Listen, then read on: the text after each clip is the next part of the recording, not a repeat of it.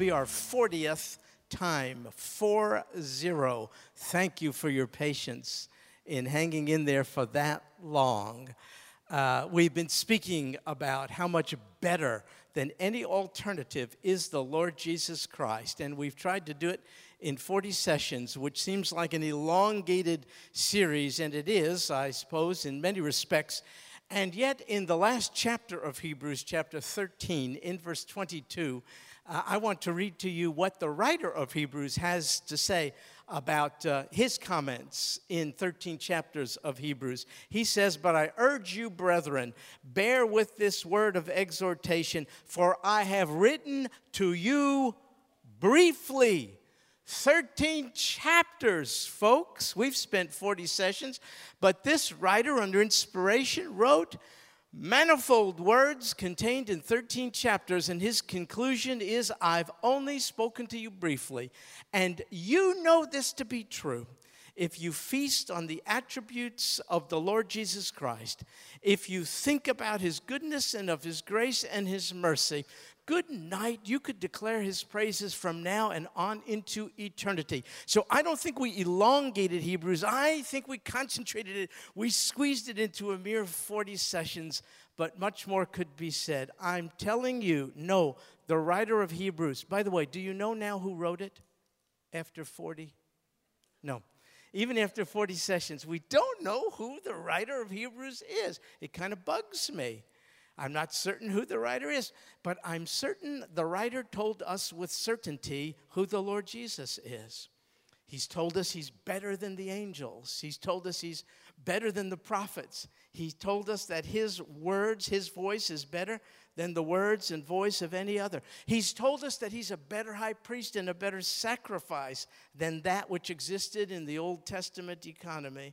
He told us that the Lord Jesus offers us a better way, a, a better hope, a better rest, and for sure a far better covenant. He's covered all of that ground, and I hope you've been encouraged if you're a follower, a believer in the Lord Jesus Christ. If you have Him, you have a far better means of access to an otherwise unapproachably holy God. And in light of all that this far better one, this Lord Jesus has done for us, it begs the question now, what, Lord Jesus, ought we do for you?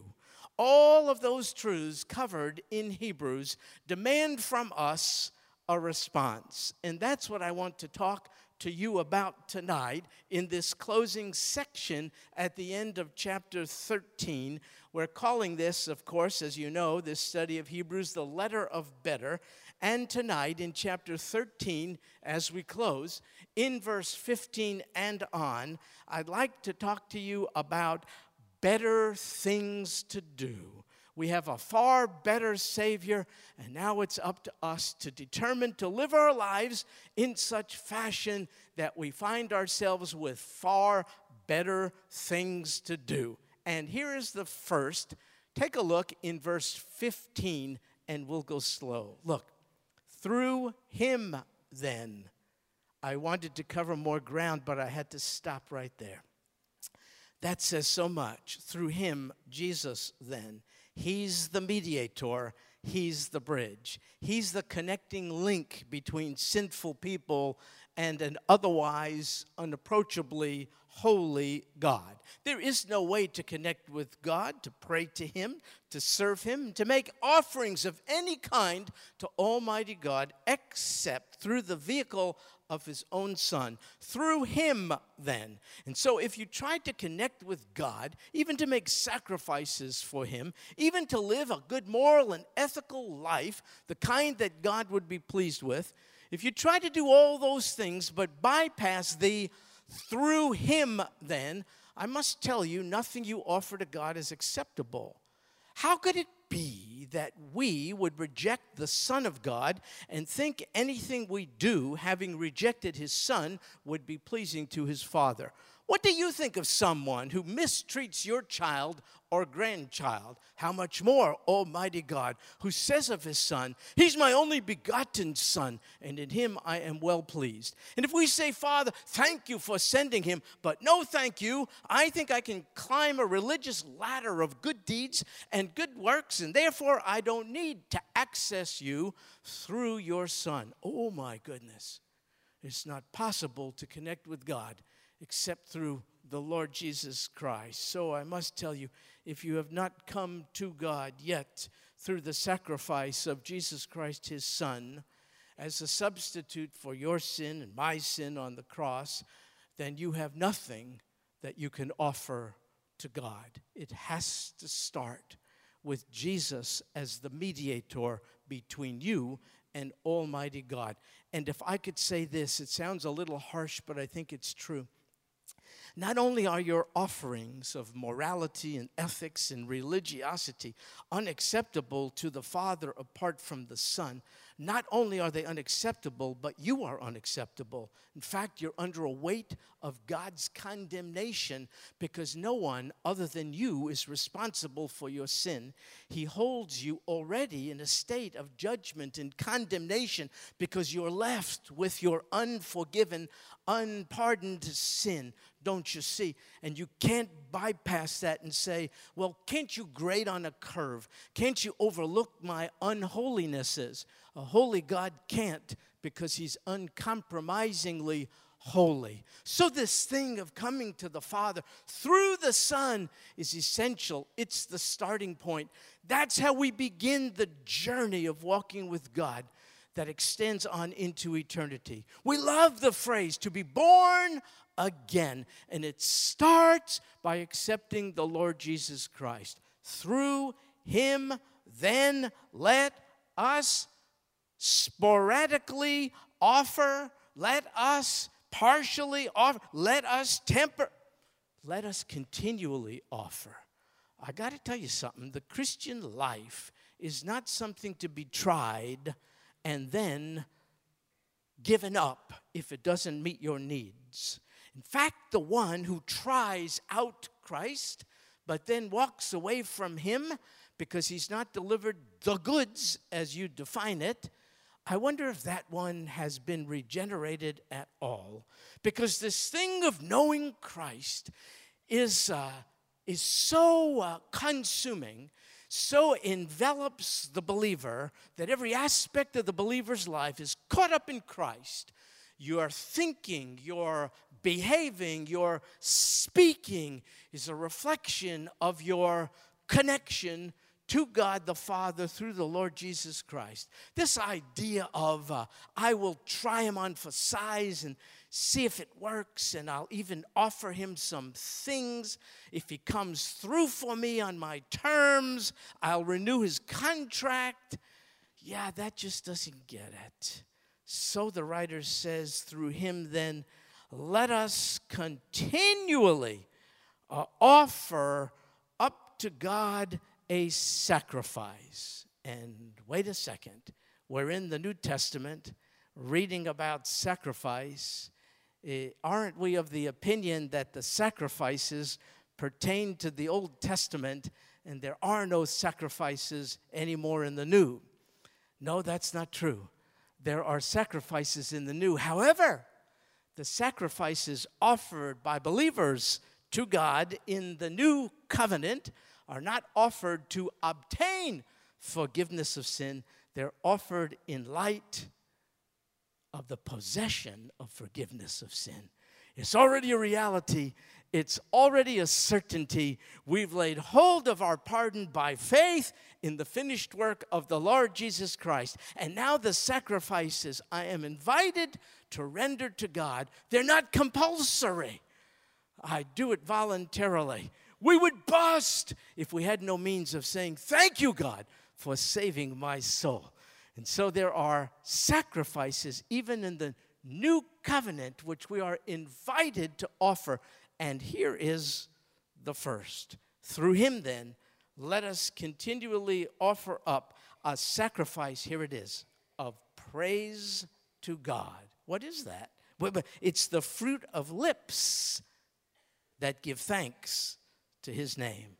No more need for animal sacrifices, no need to sacrifice an unblemished bull or goat any longer, for Jesus, the Lamb of God, was slain and paid it all. All, therefore, that remains for us now with regard to our sin is to praise God for forgiving it. Folks, we need to be filled with such a sense of the goodness and grace and gospel of Almighty God that, like a cup filled to the brim, we spontaneously overflow with praise. It is to speak well of God, it is to rehearse amongst others in their earshot the attributes and perfections of Almighty God. Well, in what way is that a sacrifice?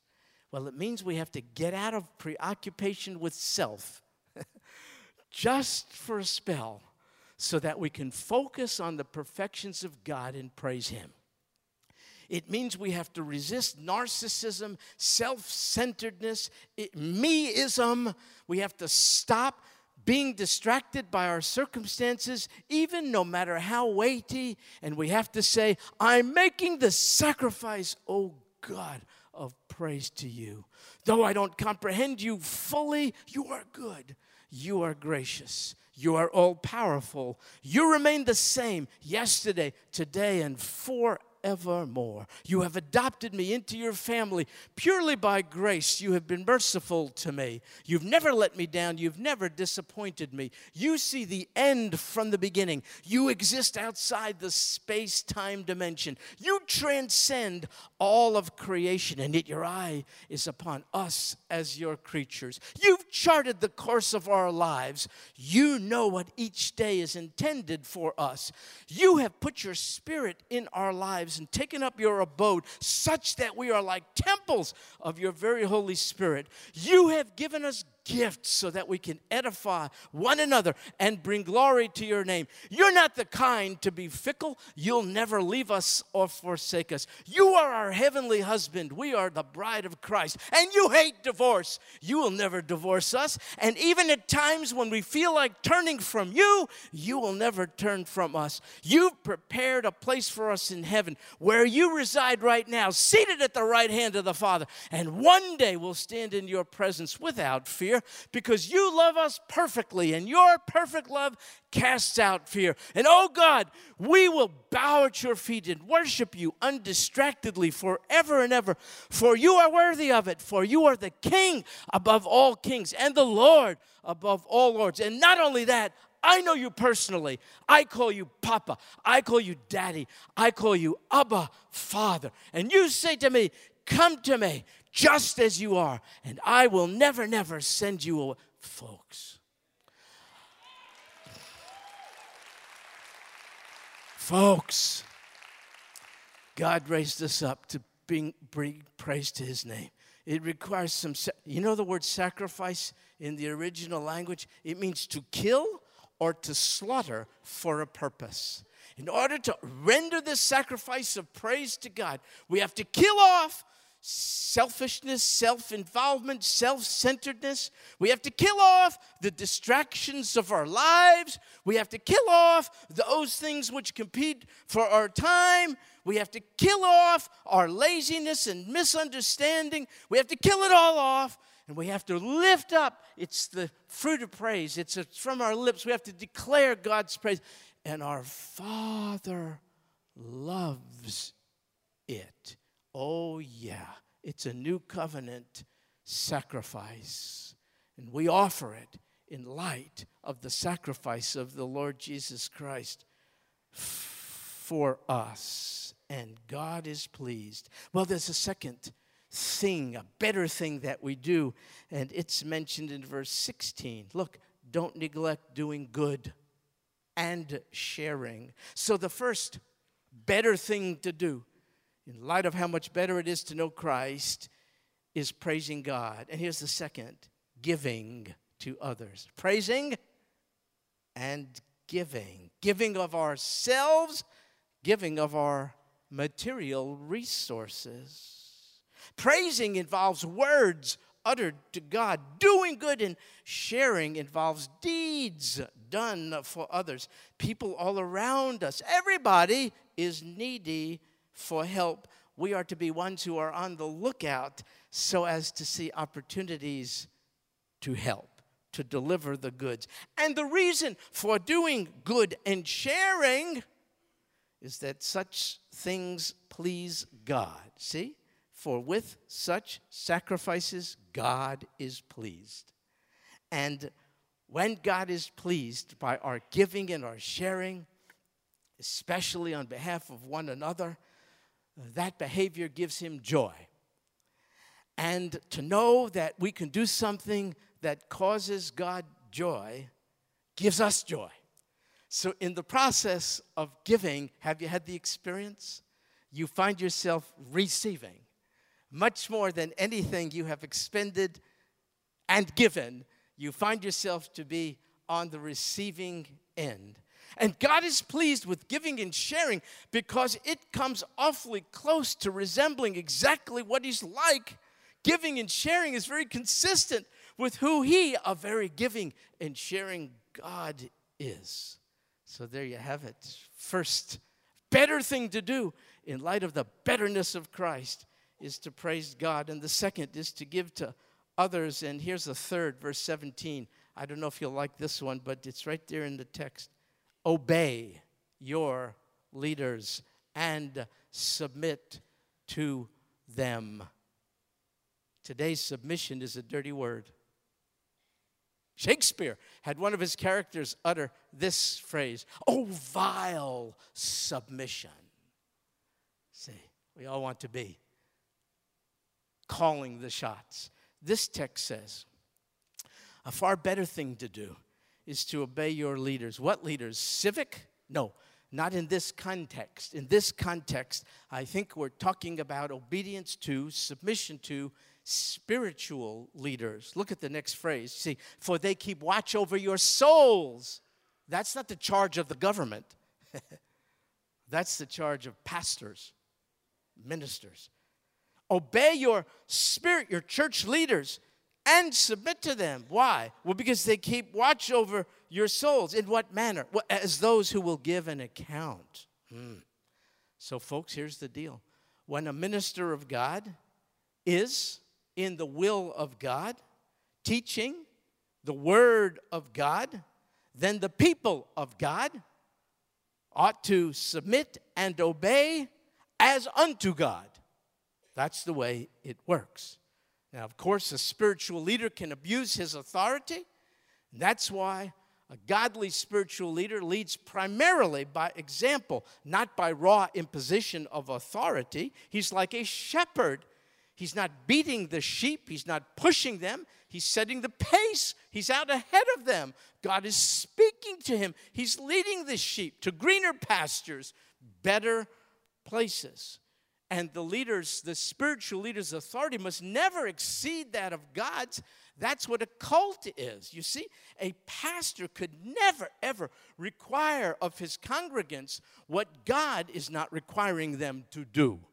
A pastor cannot require of his church what God finds to be unacceptable. That's what cult leaders do. So there are guidelines here for sure, but but the duly appointed and called pastor of the church leads nonetheless. And folks, I got to tell you, in many churches, it's the congregation that rules the leaders. A recent report indicated that the number one reason pastors don't have long tenures is that their churches won't let them lead. See, that's the calling to lead lovingly, spiritually, but to lead nonetheless. I like democracy. I'm an American. I fought to defend it and would again.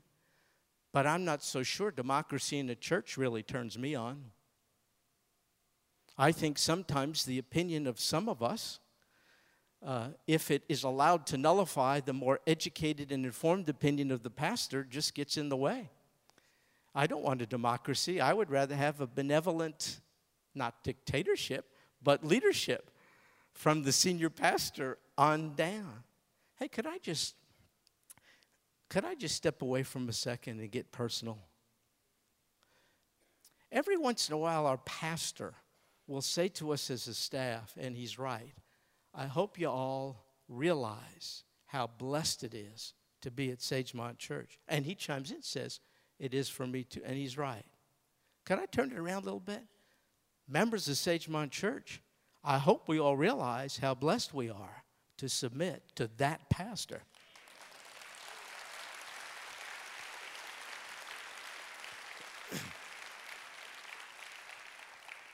They don't grow on trees. Years and years. And, and by the way, we aren't talking about I'll submit to the pastor when the pastor leads perfectly. No, I'll submit to the pastor when the pastor leads faithfully. Don't you see? Only Jesus is perfect. Lead faithfully. When the church has a faithful pastor, oh my goodness uh, every once in a while, a church member will say to me, Stuart, what do you think of the pastor's decision, such and such? Generally, I say, uh, Brother John, I'm sharing this right now in your presence because I would like a raise. Let's just get that out right now. look at it. Look at it. But I usually say to them, Could I tell you something? I haven't really thought about it because my vote is for the pastor, not necessarily the specific decision the pastor made. Could I tell you something? I don't care. That's not really true. I do care. I do, but not that much. If the pastor makes a decision, let's say other than what I would, so what? My vote is always a vote of confidence for the leadership. Is it godly, in spirit, Holy Spirit inspired, faithful leadership?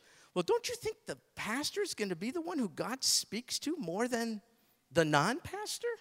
It just, now, um, that's the way God does it in the church, dear folks. So, this is a sacrifice for us because we're so given to this independent spirit of, you know, I'll do it my way kind of a thing. Please leave that out there. That's the culture. That's the world. In the church, God has a, can I use this dirty word? A hierarchy, an organizational hierarchy. I think it's just really thrilling if you're endowed and gifted and called to be the at the top of the hierarchy, then do it with ambition. But if you're not, get out of the way and let the one who is called lead. It's a huge responsibility, let me tell you. So, anyway, we are called to do the better thing of submitting to God's order of things in the church by submitting to his duly appointed leadership in the church. And why? Well, the text says, so that when they, pastors, give an account, implying they will, when they give an account to God for you, they might, look what it says, do this with joy and not with grief. What does that mean? I'm just kind of imagining this scenario. Pastor is promoted to heaven, stands before the chief shepherd, and as the under shepherd, he's interrogated by the chief shepherd, the Lord Jesus. And the Lord Jesus says, Pastor, how did, uh, and then he names your name or my name. The Lord names your name. So, how did so and so do?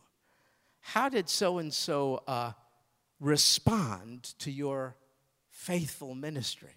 How did so and so receive your ministry of leadership, spiritual leadership to them?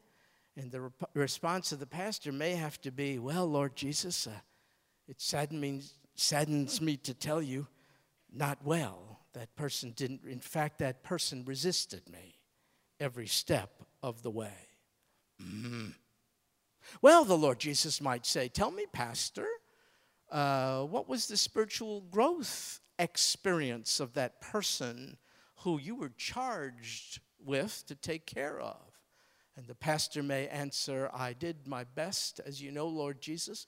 Nothing is hidden from your eyes. I'm accountable to you. I was a faithful steward of the gifts you gave me and the calling. I saw it as a sacred trust, but I must again sadly tell you there was minimal evidence of spiritual growth in that person's life. If that is the scenario, the text says this would not only be a source of grief for a good and godly pastor, but the text also says this would be unprofitable for you.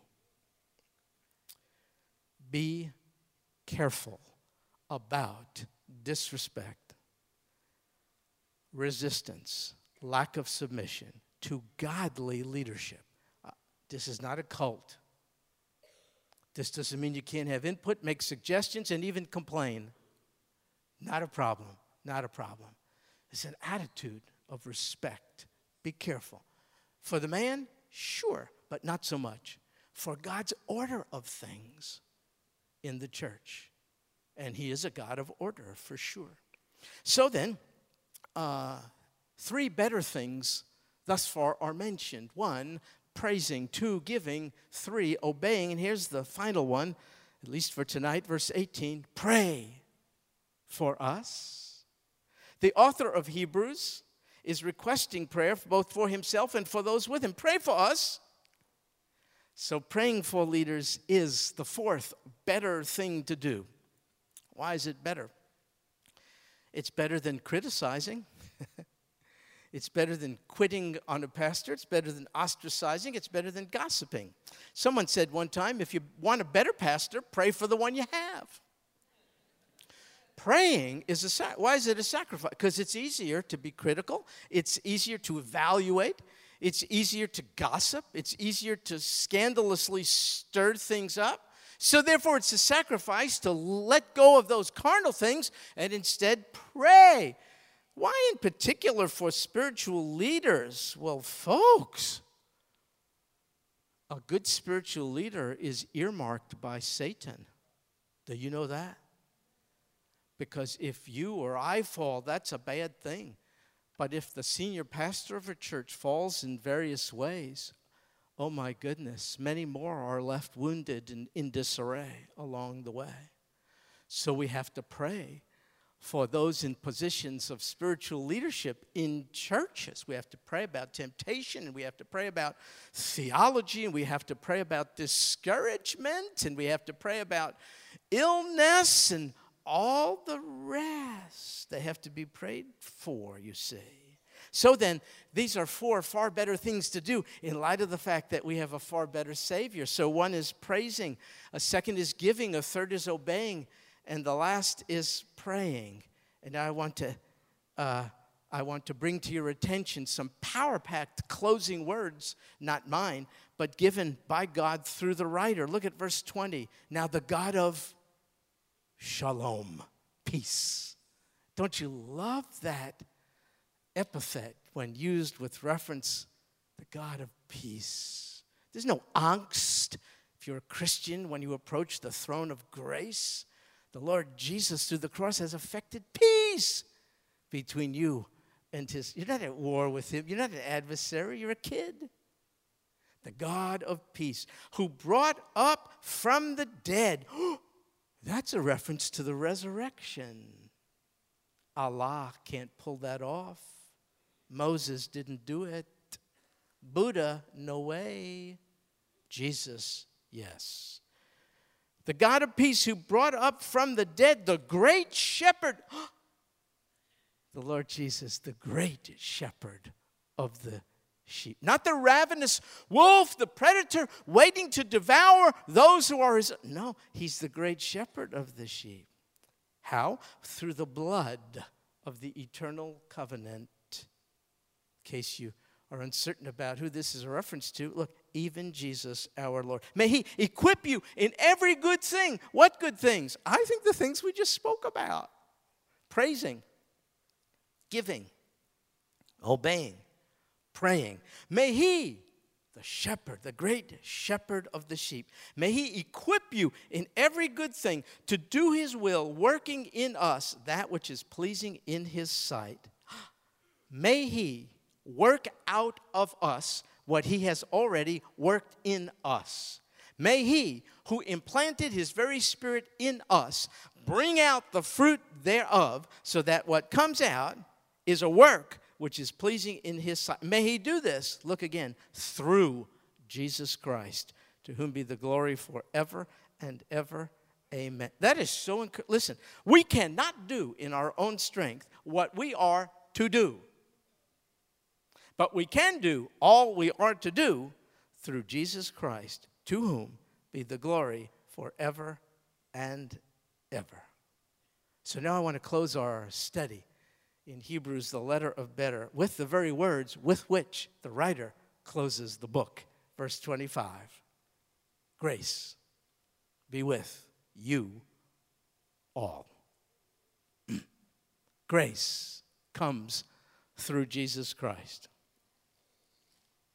Do you have him in your life? Yes or no? How do you answer? Grace comes through Jesus Christ. Do you have him? The source of grace. Do you have him in your life? What would you say if you cared to answer to somebody? Would your answer be yes? I know I have the Lord Jesus, the God of all grace, in my life? Is the answer no? If the answer is no, could we talk to you later? Would you trust us? Would you let us love on you? Be patient with you? Hear what you have to say. Ask you to hear what we have to say. This is important. He is far better than everything. That's the message of Hebrews. He's far better. You may have lost certain things, certain people, certain things. It hurts, but He is far better than everything. Grace is God being good to us for no good reason other than He chooses to. Grace is God giving us what we do not deserve. We were saved by grace. That's how we got off to such a good start. We were born again by grace. And by grace, we will praise, and we will give, and we will obey, and we will pray, and we will endure, and we will finish the course because grace will lead us home. Let me just pronounce this upon you in the words of Almighty God through the inspired writer of Hebrews. Grace be with you all. Lord Jesus, your grace conjures up an attitude of gratitude in us, which motivates, not compels, motivates us not to win your favor, but to Rejoice in that we already have it. By praising you forevermore. By giving of ourselves, of our time, of our talents, of our material resources to bless those around us in need. By obeying you, by submitting to duly appointed authority in the church, and, oh God, by praying for leaders and all those who without prayer are in big trouble. Thank you, Lord Jesus, for demonstrating yourself to be far better than we could ever have imagined, and for providing for us a far better means of access to the throne of grace. I think, Lord Jesus, we got the message of Hebrews. Many good things, but to have you is far better. And for this we are grateful and thank you in Jesus' name. Amen. Amen.